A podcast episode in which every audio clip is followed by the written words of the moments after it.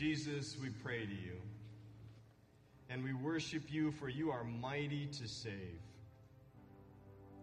You have been active throughout the history of this world to reach down and rescue your people.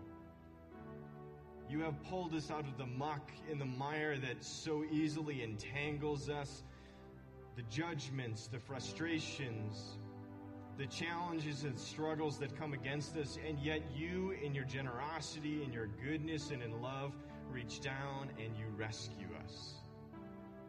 You call us into new life, into new beginnings, into a new way of living and being and breathing. Life with purpose and meaning. Jesus, we give you thanks. You indeed are mighty. You are great and holy.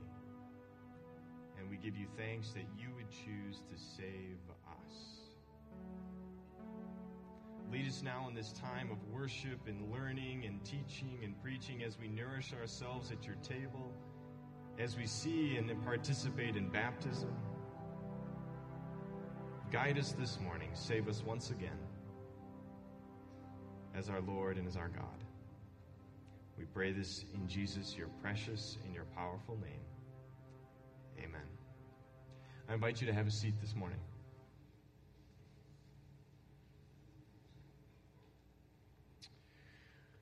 Well, we're continuing on in our uh, sermon series for the summer. We've been studying women, and not just uh, any women, but wild women of Scripture in the Bible. We've been looking at women in the Bible who have uh, had challenging circumstances, difficult uh, uh, uh, challenges they have to overcome, struggles honest and real struggles. And in, in a frank way, uh, uh, sometimes women who have uh, exhibited brokenness in their lives. And we, are doing this because we understand as a church body that, that we have brokenness in our own lives.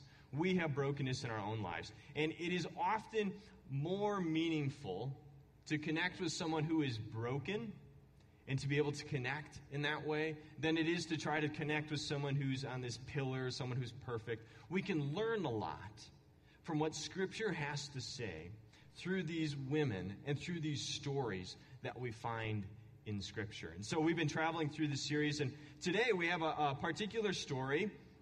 Uh, it's another long story. Last week we had another long story. It was rich, it had a lot to it. How many of you did your homework? You remember did it? No one did. Yes, thank you, thank you, thank you, thank you, thank you. Yes, couple homework. All right, cool. So when you walk on the way out, you got more homework today. You can get grab your CC Weekly. There's more study questions and further study if you want to engage in the story some more and kind of tease it out and apply it to your own life. You can do that. Grab that on the way out and take that with you. Um, today we are going to be looking at a story that is uh, a fairly well known story, but it gets a really bad rap. It's a, it's a tough story to understand, and it is pretty long. So, what we're going to do is I'm going to do some reading. I'm going to ask you to listen. I'm going to do some reading, and then we're going to look at what I just read, then we'll do some more reading, and then what I read. So, it's a story of Sodom and Gomorrah. How many of you have heard of Sodom and Gomorrah?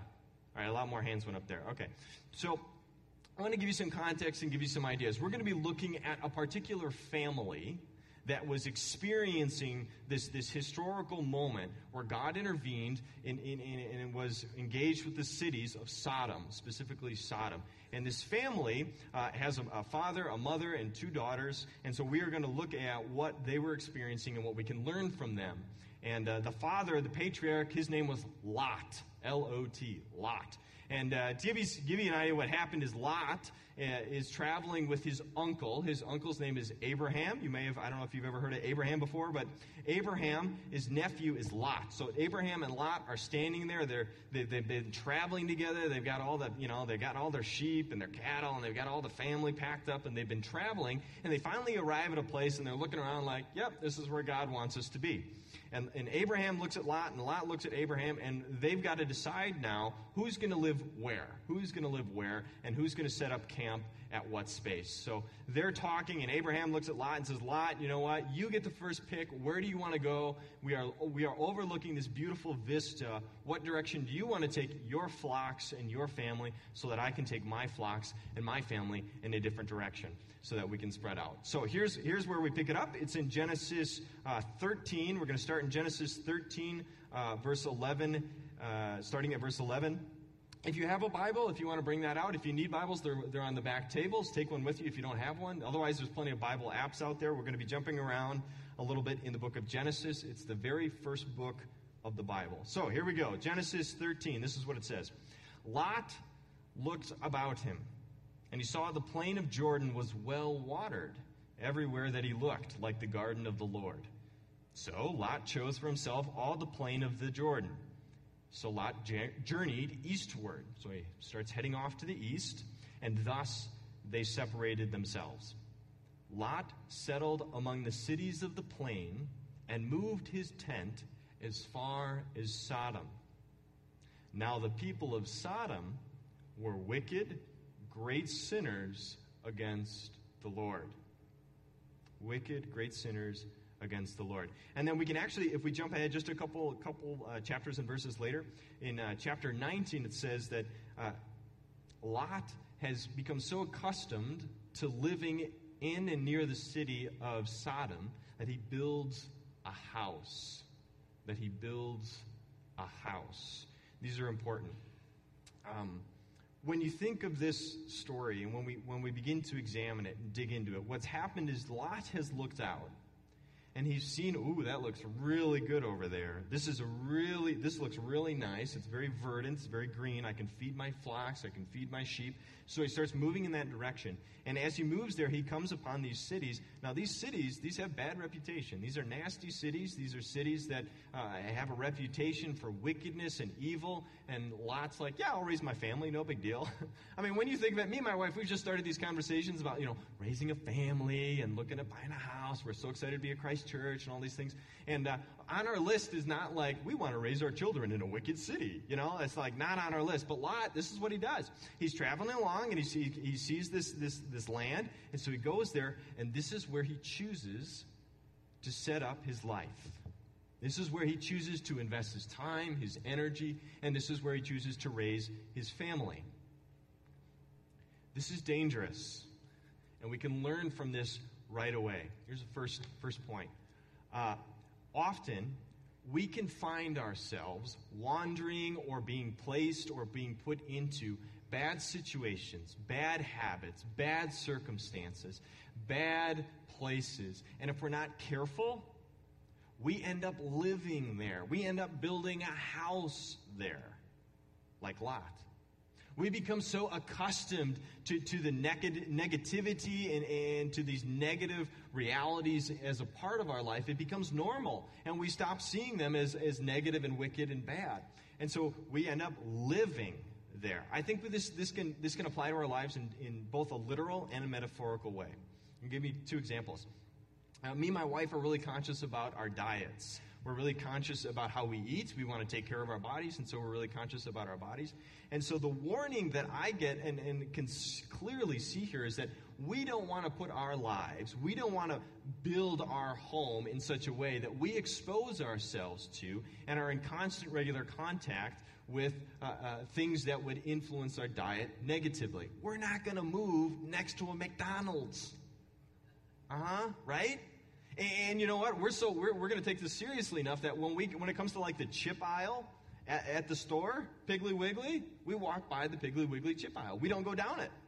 We don't expose ourselves. We don't want to be put in bad places, bad circumstances or situations that, that are going to negatively impact our lives. Now, I'm not saying you need to all just avoid the chip aisle. Don't get me wrong here. What I'm saying is that sometimes we have situations and circumstances that we can identify in our lives that we know we should be avoiding. We should not be placing ourselves in contact with. And so we need to take the time and the energy not to make that normal for our lives because Lot does. Lot allows, he builds a home there. In a metaphorical way, I think this applies in a variety of ways as well. When you think about metaphorical, if you have uh, uh, anxiety struggles, if you have depression struggles, anger, anger is a really good one. Let's, let's talk about anger. If you are someone who wrestles with anger, don't put yourself in situations, don't live in places where your anger is going to become normal, where you become accustomed to being angry all the time. If you are a person who struggles with anger, you don't want anger to become the norm. And that's what happens with Lot. He allows himself to move into a place and to live in a place where wickedness and negativity and evil becomes the norm. This is a clear warning Scripture has for us. Don't even go there. If you can help it, don't live in situations, in circumstances, or places that are going to pull you away from who God wants you to be. All right, the story continues on. Uh, the reality is, Sodom and Gomorrah, Sodom is, is such a city that it needs to be extracted. God needs to do surgery. Uh, sometimes there are situations, and we know this from this can happen with specific persons, this can happen with uh, uh, uh, areas, demographics, whatever, geography, that sometimes wickedness becomes so bad, so dangerous, and so, so volatile in its ability to spread that sometimes God intervenes to extract it and pull out the wickedness. He's got to end the disease. It's kind of like uh, cancer cells, right? You got to go in, and there's nothing fun about surgery. But that's essentially what God is doing. He's, he's allowing pain and hurt in order to extract that which is evil. So he's going to do surgery on the world and extract the pain and, and the potential danger of Sodom from the world. So he's going to demolish Sodom. This is what God decides to do. But God is looking at Sodom and he notices Lot. He's like, Ooh, Lot, he's one of mine. So let's go get him. Let's get him out of there. We got to do a rescue effort here. So he sends in some angels to do, for, for Operation Rescue Lot. Okay? So this is what happens. We're going to pick up the story in uh, uh, uh, chapter 19, verse 12, if you want. Chapter 19, verse 12. Then the angels said to Lot, Have you anyone else here? Sons in laws, daughters, anyone you have in the city? Bring them out of this place, for we're about to destroy it because the outcry of its people has become so great before the Lord, the Lord has sent us in to destroy it. So Lot went out to his sons in laws who were to marry his daughters. Up, get out of this place, for the Lord is about to destroy the city. But he seemed to his sons in law to be jesting. When morning dawned, the angels urged Lot, saying, Get up, get out of here, take your wife and your daughters who are here, or else you will be consumed with punishment along with the city. And then these really three important little words. But he lingered. But he lingered. So the men seized him and his wife and his two daughters by the hand. They literally grabbed a hold of him and, they seized him by the hand. And the Lord, being merciful to him, they brought him out and left him outside of the city. Important basic fact. This is an important basic principle. When God is calling you, when God is intervening in your life, when God lets you know, ooh, this is a part of your life that's going to be spreading disease. This is going to be bad for you, and we've got to pull you out of this. We've got a rescue effort for you, and we've got to get you moving in a new direction, a new way of living, and we've got to let the past be the past. We have a, we we got to get you moving out into the future because if you stay where you are, it's going to end in destruction. It's going to end in pain. There's going to be suffering as a part of your life. And so I'm God, and I want to rescue you from this and move you in a new direction, right?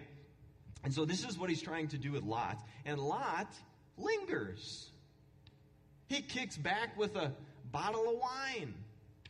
He sits down on the front porch, says, I don't know, man. You sure about this? And that's what he's doing. He lingers. And this is true of ourselves as well, isn't it? We make excuses. We stall. We procrastinate. How many of you are self admitted procrastinators? Okay, fair number of us, right? Yeah, we procrastinate. And in our lives, sometimes God wants to do something. God wants to call us to something. You feel it weighing on you, and you're like, man, this is a part of my life I feel like I've got to leave behind. God really wants this for my life. And yet, we, uh, you know, I'll get around to that. I'll do that when I'm ready. I'm just not ready yet, so I'll get there when I get there and we stall and we wait and we make excuses. And what happens is the, the longer you wait, the more you stall, the more you procrastinate, the harder it is to actualize what you feel like God is asking you to do. A good example of this is uh, uh, Mount St. Helens. How many of you were around when Mount St. Helens? yeah, fair enough. Do you remember you watch on the TV and stuff, right? Um, me and my wife, we were we lived in the Northwest for a year, and it was just a great experience. I'll tell you more about it a little bit later. But while we were there, we had a chance to visit Mount St. Helens. We went to Mount St. Helens, and uh, beautiful, absolutely beautiful up there, but uh, very meaningful to to be in that place, powerful. And while we were there, we saw this beautiful um, museum that they had made. They made this museum, and in it, I'm walking around this museum and I'm looking at all these pictures and I'm learning all these stories of all of these people. And, and I began to realize some of the stories that I was reading were really, really humbling and, and confusing to me. Because what happened is that the, the, the, the, forest ranger dudes would go out and they started like evacuating the whole thing because, like, you know, the ground's sending tremors, right? Uh, you can see the warning signs, so to speak. You feel the tremors, and they're like, hey, we got to get out of here. this thing's doing something weird, right? And so they send in people to evacuate. And there's some people who are like, yes, we're packing up. We're out of here right away. We're out of here. Gone. Then there are other people who linger. Uh, yes, U.S. Forest Service dude, I feel the tremors. I see what you're saying.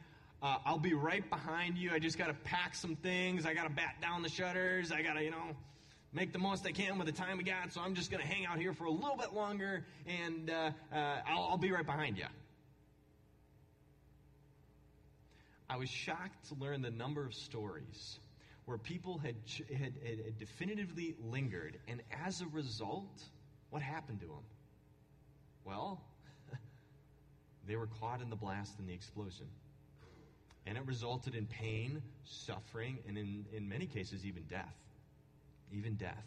Because they lingered when they were supposed to be moving.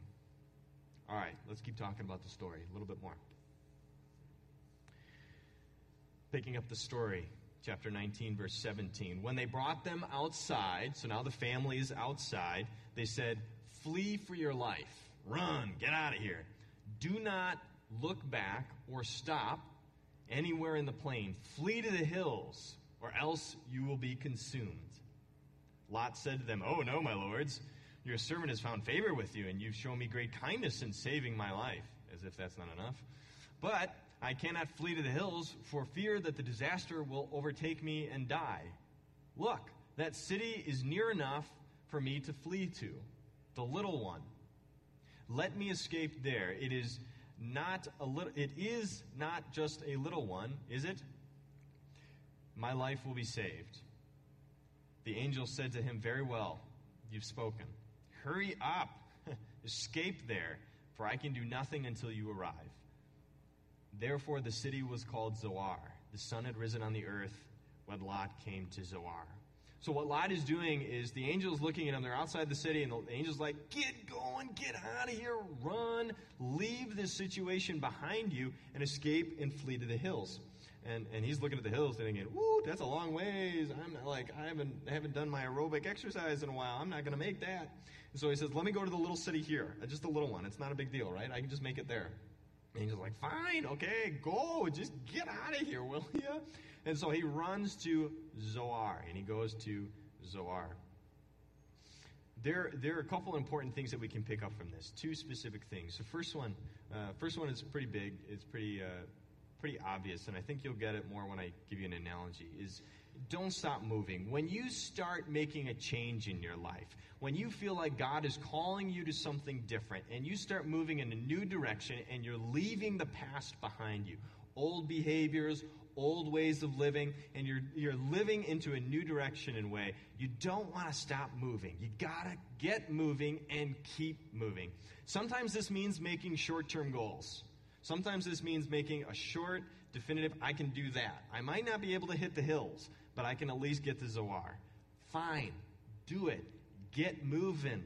If God's calling you to a new part of your life, to a new future, to a different way of being, set some goals and start working towards them. If you want to be more patient, set some goals. It's one thing to like say, I'm going to wake up someday and have unlimited patience. Has that ever happened? I've asked for that. I still don't have that. Do you have that? I don't have that yet. I'm still working on it. But what I can do is I can see Zoar. It's this little town, and I can work towards it. I can say, I'm going to be more patient as it relates to my wife. When she comes home, I'm going to be conscious about being patient, and I'm going to ask her about her day first. I'm going to sit and I'm going to listen and I'm going to be patient, right? And so we can make definitive goals that we can reach.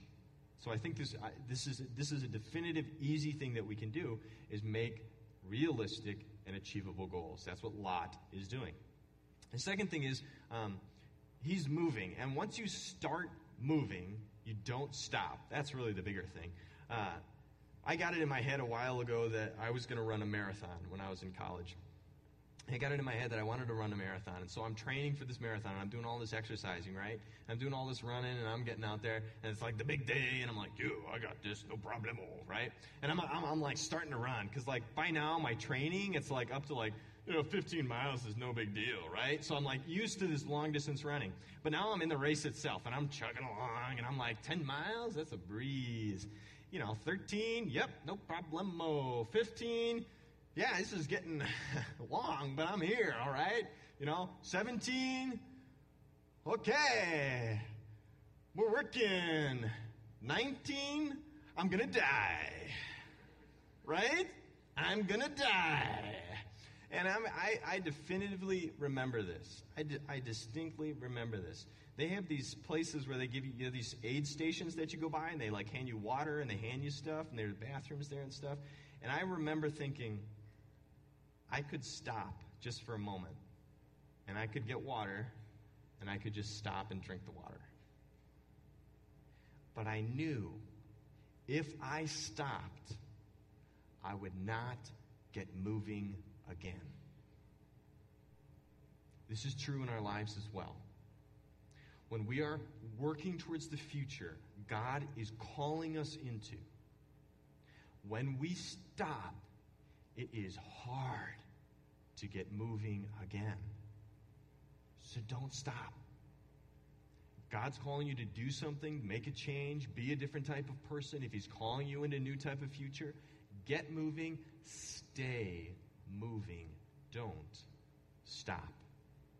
All right. Here we go, back to the story. Picking it up with verse 24.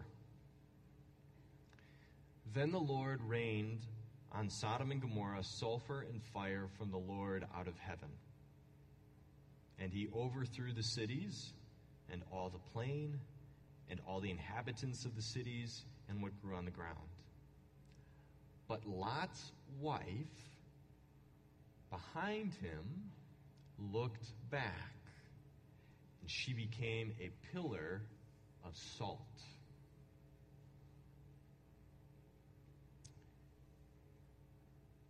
This is, this is the moment where we can learn something truly significant from Lot's wife, particularly. There's a basic principle operating in our lives, and you all know it. You've just probably never heard it said. This is the principle. Ready? Where your attention goes, that's where the direction of your life goes. And where your direction goes, that's where your destination is. Let me put it to you this way. If I want to go to LA, I'm going to give my attention to getting to LA. And guess what? I'm going to end up in LA. But if I want to show up in LA, if my destination, if my goal is to, is to make it to LA, but I give my attention to New York, what's going to happen? Where, if I get in the car and say, yeah, I'm going to LA, and then I start thinking about how do I get to New York?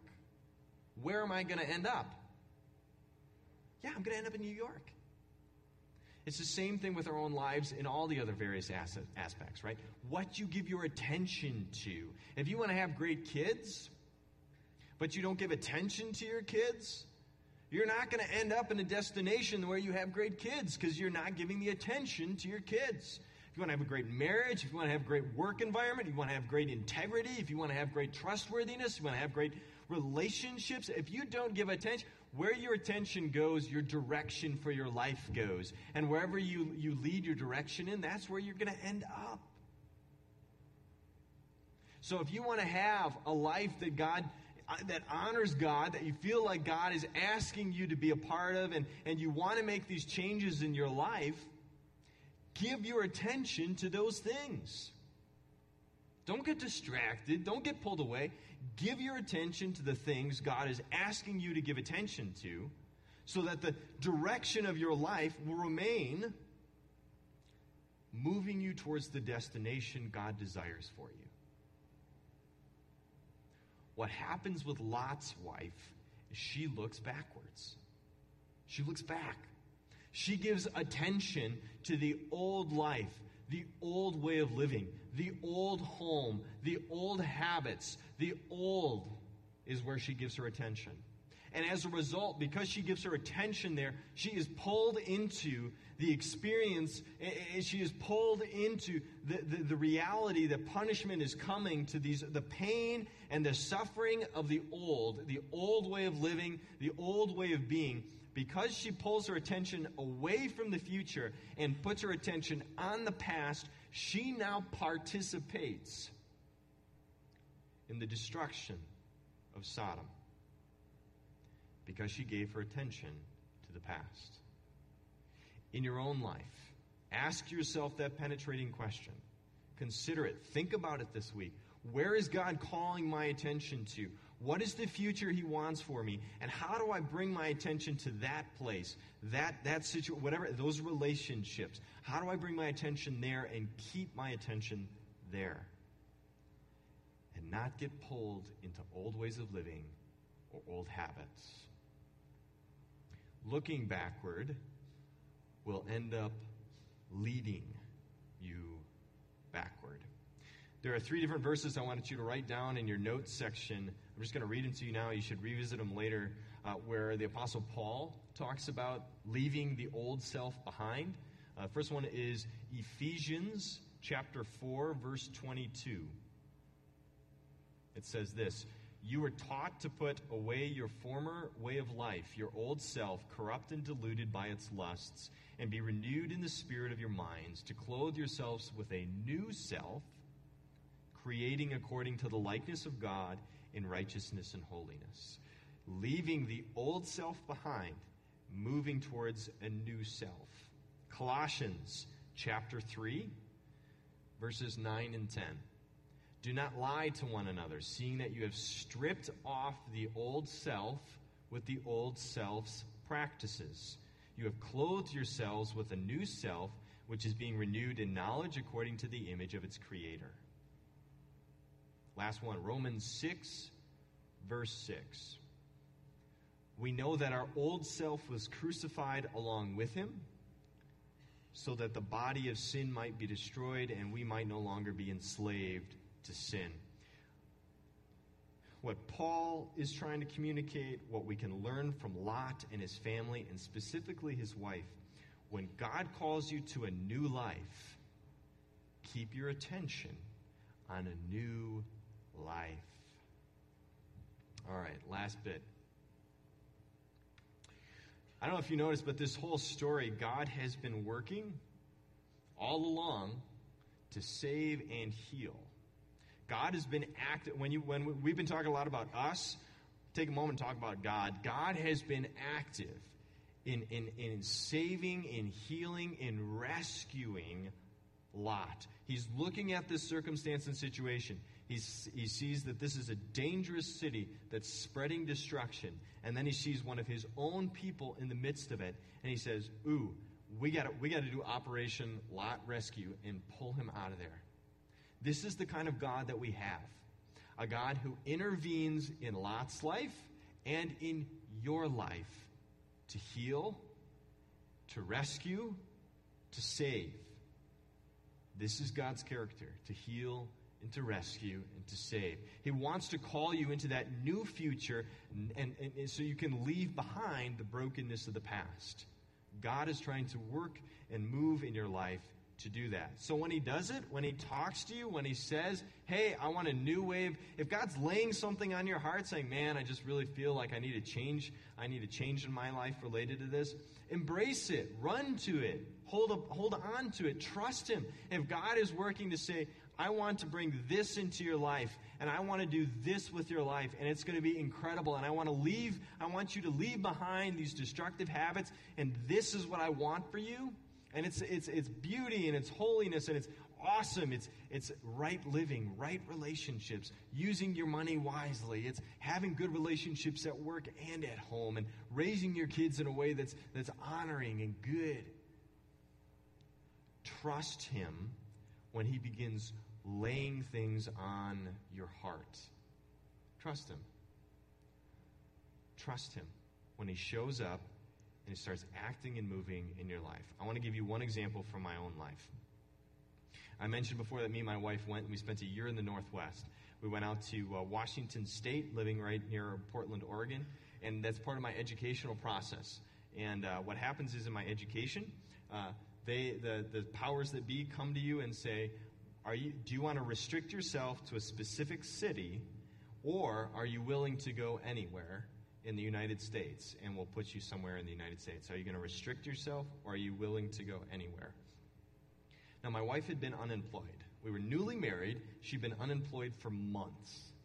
She finally got a job offer, and we turned it down. It was one of the hardest things we ever had to do.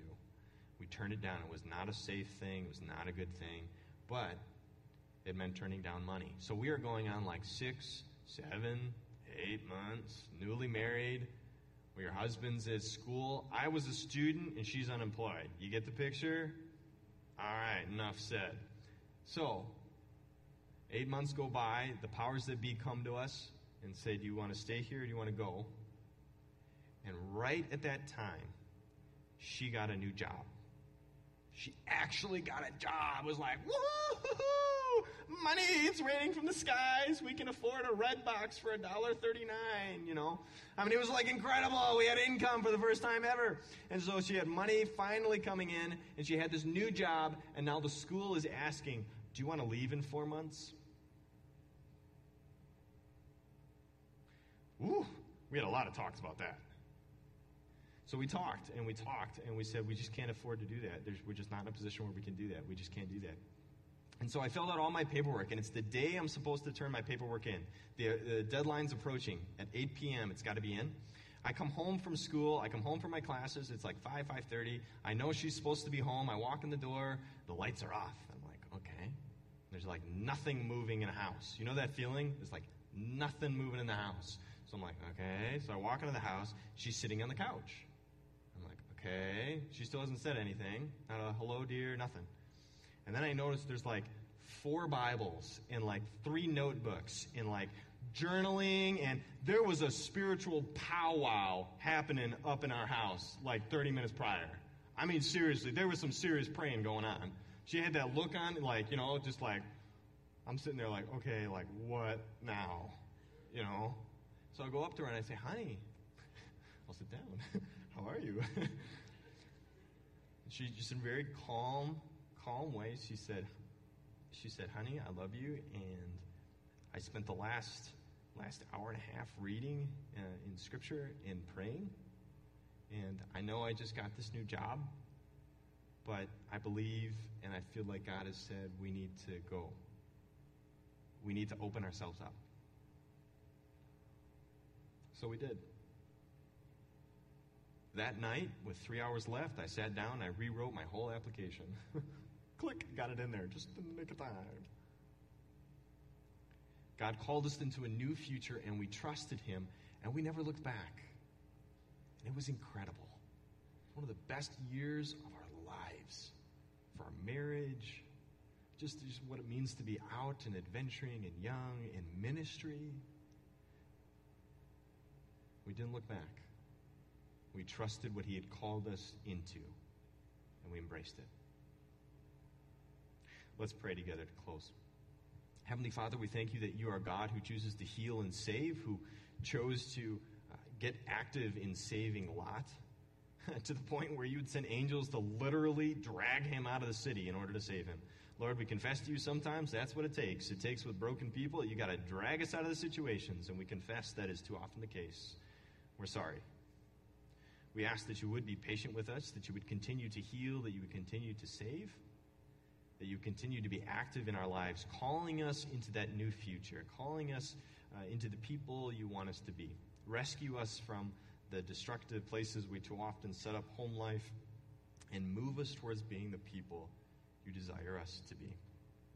Thank you for Lot's story and what we can learn from it, from Lot's wife. Help us look forward and give our attention to the future you have in store for us. We ask this and pray this, Jesus, in your precious name. Amen.